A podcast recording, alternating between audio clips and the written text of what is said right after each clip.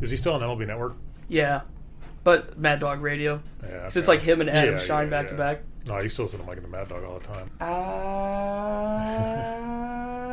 Uh, good afternoon, everybody. That's the extent of my Mad Dog impression.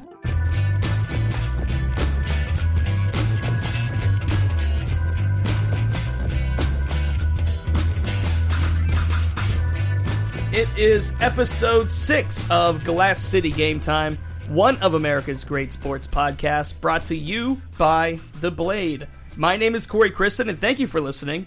We are recording from the Blade Building in downtown Toledo. Joining us today on the podcast to talk college football playoff rankings. It's that time of year already, even though we're in November, which means the year's almost over.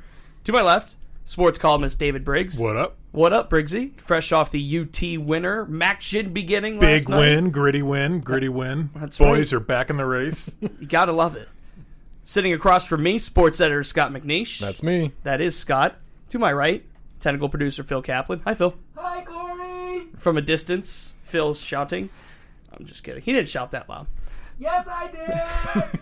Before we talk any college football, now that the O H S A A playoffs are amongst us, I got to remind you about Game Track, presented by the Taylor Automotive Family. Game Track, hosted on Toledo Blade dot com, will give you all the local high school football scores as they happen. And we're continuing the Game Track on Toledo Blade dot com forward slash sports every Friday evening, and to my knowledge, Saturday as well. It will be updated for those Ohio high school football playoff games for this weekend and then next weekend too. So the first two weekends of the playoffs, you can still check out Game Track to get all the local scoring updates as they happen. And in case you missed a score, you can log on the following morning. So for the Friday games, Saturday morning, and for the Saturday games on Sunday morning for the complete look at who won each game. That's Game Track, presented by the Taylor Automotive Family on Toledo Blade dot com forward slash sports.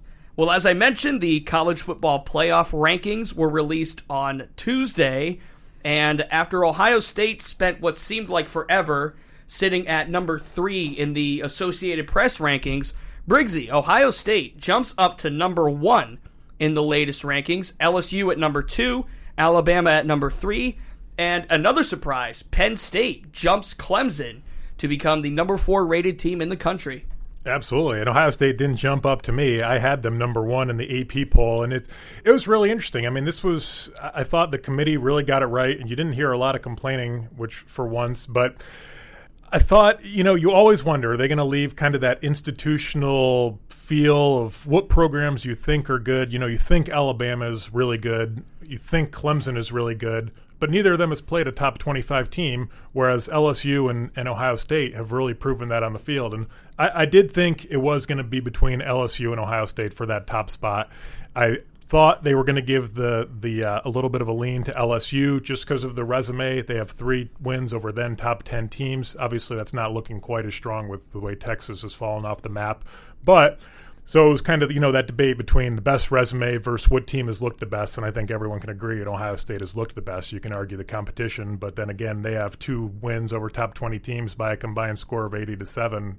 I vote Ohio State because I think their resume is better than people give them credit for, and they just look like the best and most talented team, put together team in the country this year, but it was very interesting first vote. And a lot of this is going to change, and I say that with certainty because over the next few weeks here, and coming into this week, L S U plays at Alabama, and then Penn State plays at Ohio State on November twenty-third. The fact of the matter is, two of these top four teams have to lose this month. And it's really intriguing to me because Clemson at five, at nine and oh, they're the defending national champs. They haven't lost yet, and they're still bumped all the way back to fifth. And then Georgia at six, at seven and one, but that one loss coming to South Carolina, who a lot of people might say is the worst team in the S E C. Yeah, if you look at it right now, you're right. One versus four will play each other, two versus three. So that's two losses right there. I think if you look at the final four for the playoff, you're going to have the Big Ten champion in almost for sure. You're going to have the S E C champion in almost for sure. Clemson will be in for sure, assuming they don't. I mean, I think their toughest remaining game is number nineteen Wake Forest, and that should be uh, and that should be a waxing. And by the way, I think this is exactly what Dabo Swinney would want, you know, to play the disrespect card and get this team motivated in a season where there's not much in front of them to uh, to really prove.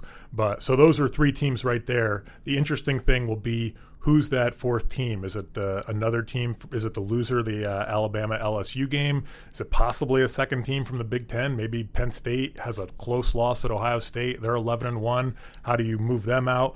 So that should be uh, – and if is it possible the, the one-loss winner from the Pac twelve gets in and the Big twelve, or say Baylor goes undefeated? There's a lot – There's a lot on the line. I think the one interesting thing is Ohio State has looked so good that if they beat Penn State and lose to Michigan and then go on to win the Big Ten championship game, they're almost for sure in. And that's I think that's one of the messages the committee sent yesterday with how impressed they are from Ohio State. So that would be a really interesting scenario if the Michigan game didn't have everything on the line.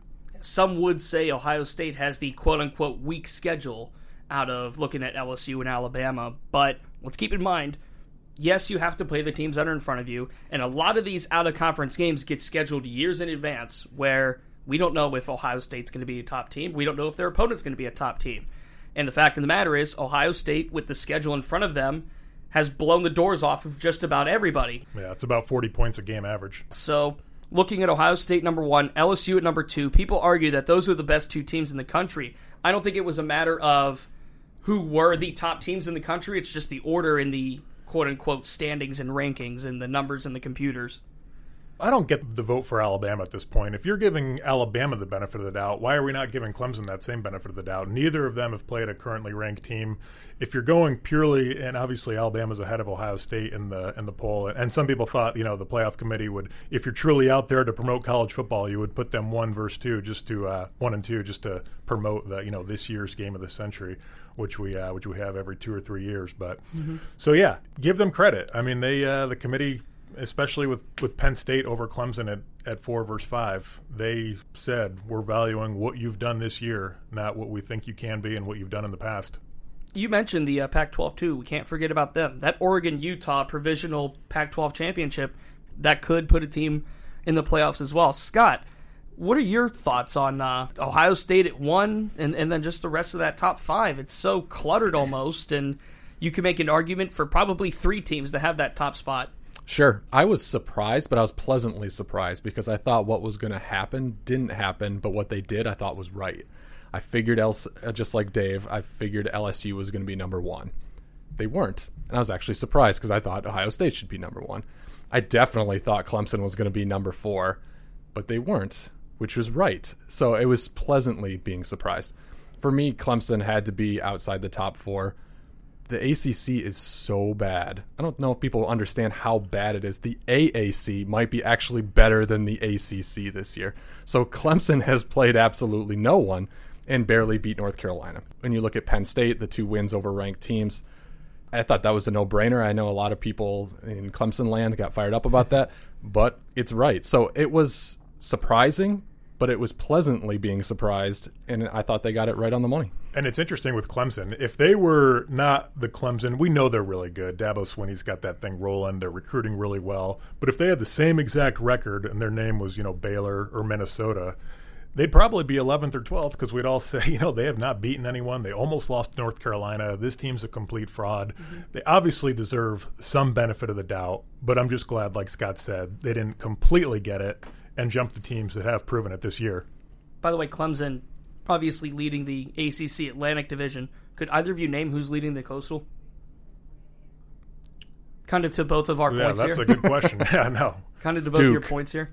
No, it's Virginia. Hmm. Yeah, okay. With two losses. Okay. Virginia's six and three, four and two in the conference. Two conference, yeah. Pitt is six and three, but three and two uh, in the conference. How's so, Syracuse doing? Oh God, don't talk to me. Basketball starts tonight. We played defending national champion Virginia tonight. By the way, Syracuse is zero and five in the conference. Um, Dino.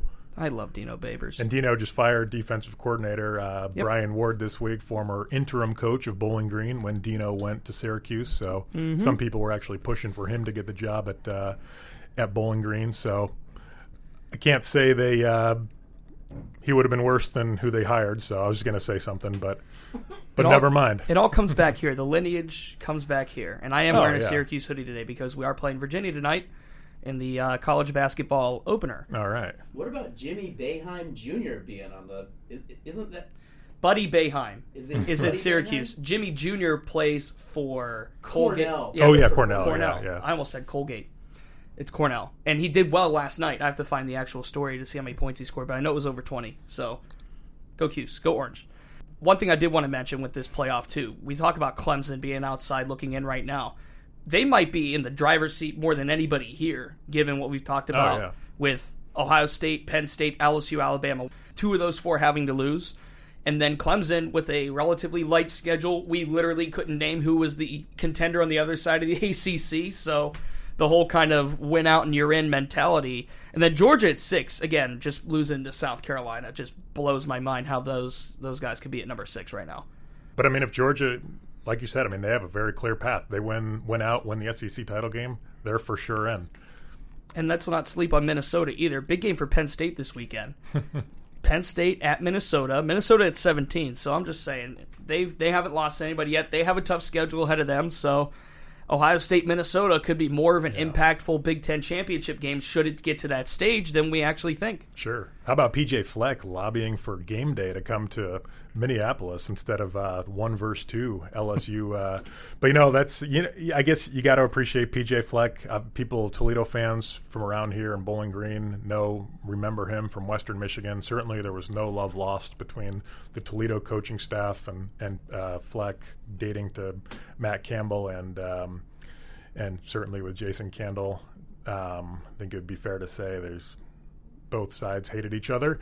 But no, Fleck's doing an incredible job at Minnesota. You can say they haven't played each, anyone, and that's true. I mean, the last, but they are blowing people out now, even if it's Maryland and Rutgers and Nebraska, and that's what good teams do. And there's something to be said for gaining confidence as you go along. If they did reach the Big Ten title game, which they will if they only lose one more game, um, despite a tough schedule, I don't think it would be any contest, but it would be a, a cool story, and I guess for Ohio State, it would be another probably top ten win.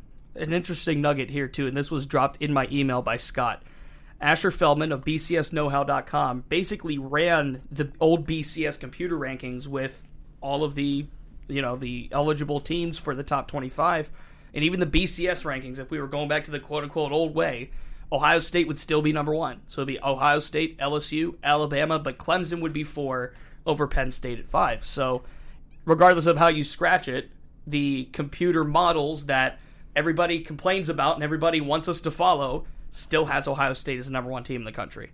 So what do you do with all of that? And obviously still a lot of football to be played here with a few weeks remaining. Ohio State playing against Penn State uh, at the end of the month, and obviously Michigan right after that. By the way, Michigan listed at fourteen in the college football playoff rankings, and they're fourteen in this mock B C S poll as well. I'm glad the committee did that, because just a, a, a quick point on just kind of the, the poll science, even though there's no science at all, because look at who's doing them. But um, so Wisconsin, Michigan is ahead of Wisconsin in the A P poll. Yes. And in the, the rank in the college football playoff rankings, Wisconsin is ahead of Michigan. So I don't understand. You both have two losses, and one of the teams just completely smoked the other team on the field, and somehow that team is ahead of the team that smoked them on the field. I've never understood that. I do think teams certainly evolve. You can make the case that Michigan is a better team. They're playing very well right now, and Wisconsin has fallen off the map.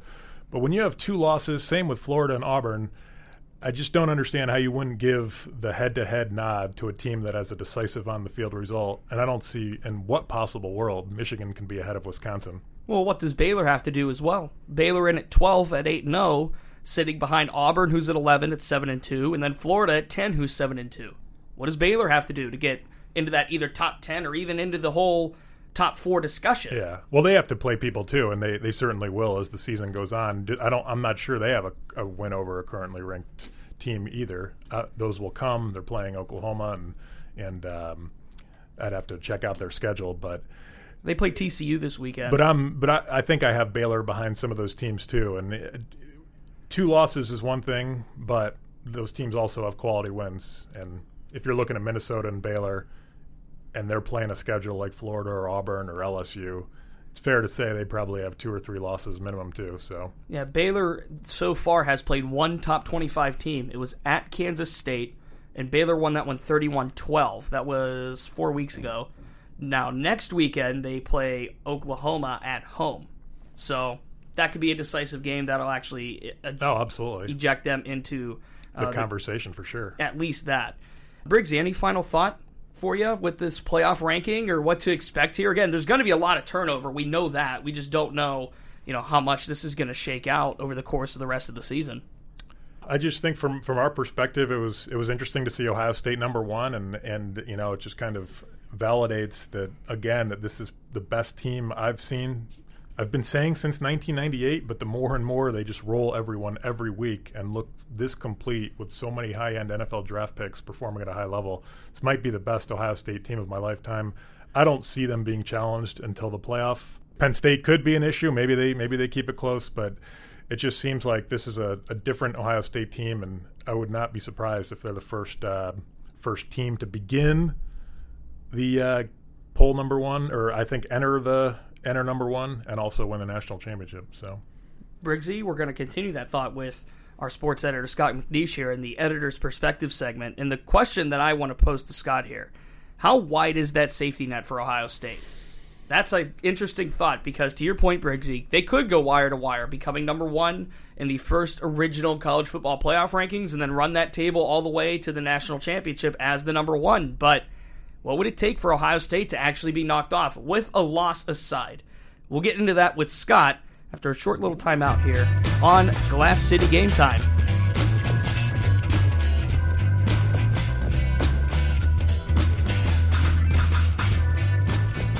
All right, continuing on here on Glass City Game Time with our Editor's Perspective segment. Joining me every week, like he does, is sports editor Scott McNeish. And the question I have for Scott this week to discuss is Ohio State, number one in the college football playoff ranking. A loss aside, so Ohio State, assuming we run the table here, is Ohio State truly safe at number one? That's a great question. I think it depends on a lot of what else happens. If everybody who is supposed to win wins, probably. If there's some upsets, I think if you start to see the margin of victory go down for Ohio State, I think one of the big things for them is that they have played some some real teams and they've blown them out. I think that has gotten a lot of people's attention. If they start winning close games, I think that's that could do it.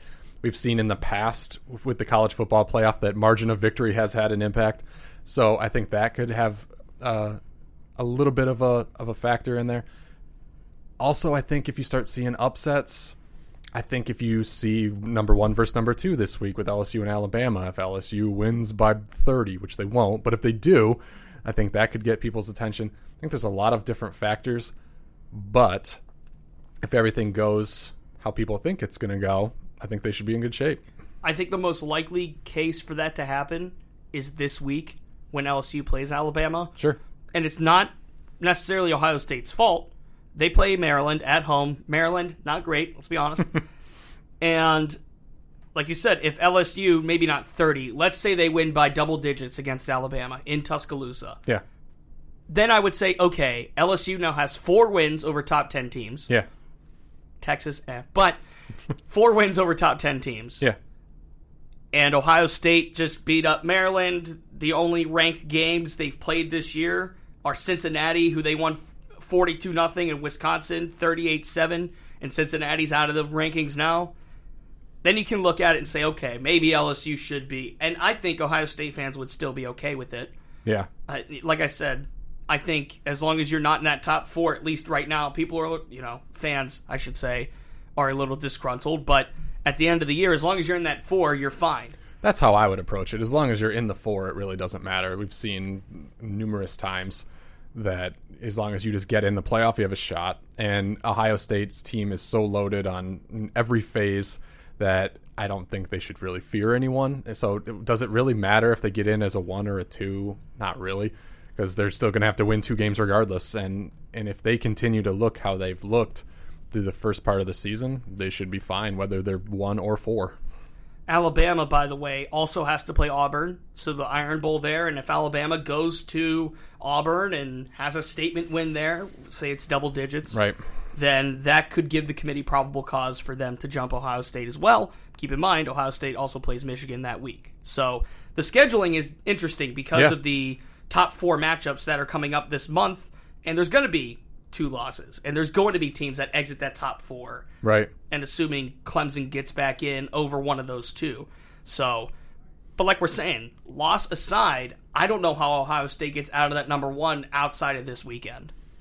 Yeah, it's going to be interesting. And the other thing that always seems to be an interesting factor is the conference championship games, because there's there's sometimes going into the conference championship games, we have a pretty good idea who the four are going to be, and then maybe that one of those four teams loses in that conference title game, and then you see teams actually benefit from not playing in the conference championship. So that's another thing that could happen also, but they should be good. They should be fine. I I really don't see them losing in the regular season or the Big Ten championship game, and, and like Dave was saying in the, the previous segment, I don't see them getting pushed at all until the playoff. A lot of big football games coming up to end the season. Scott, thanks for the perspective as always. You're welcome. Phil, anything to add? What do you think of this college football playoff ranking? Browns would beat them all. Oh, no. I'm not doing this again. Yeah. The one percent of the one percent. The Browns do have a quality win this season, okay?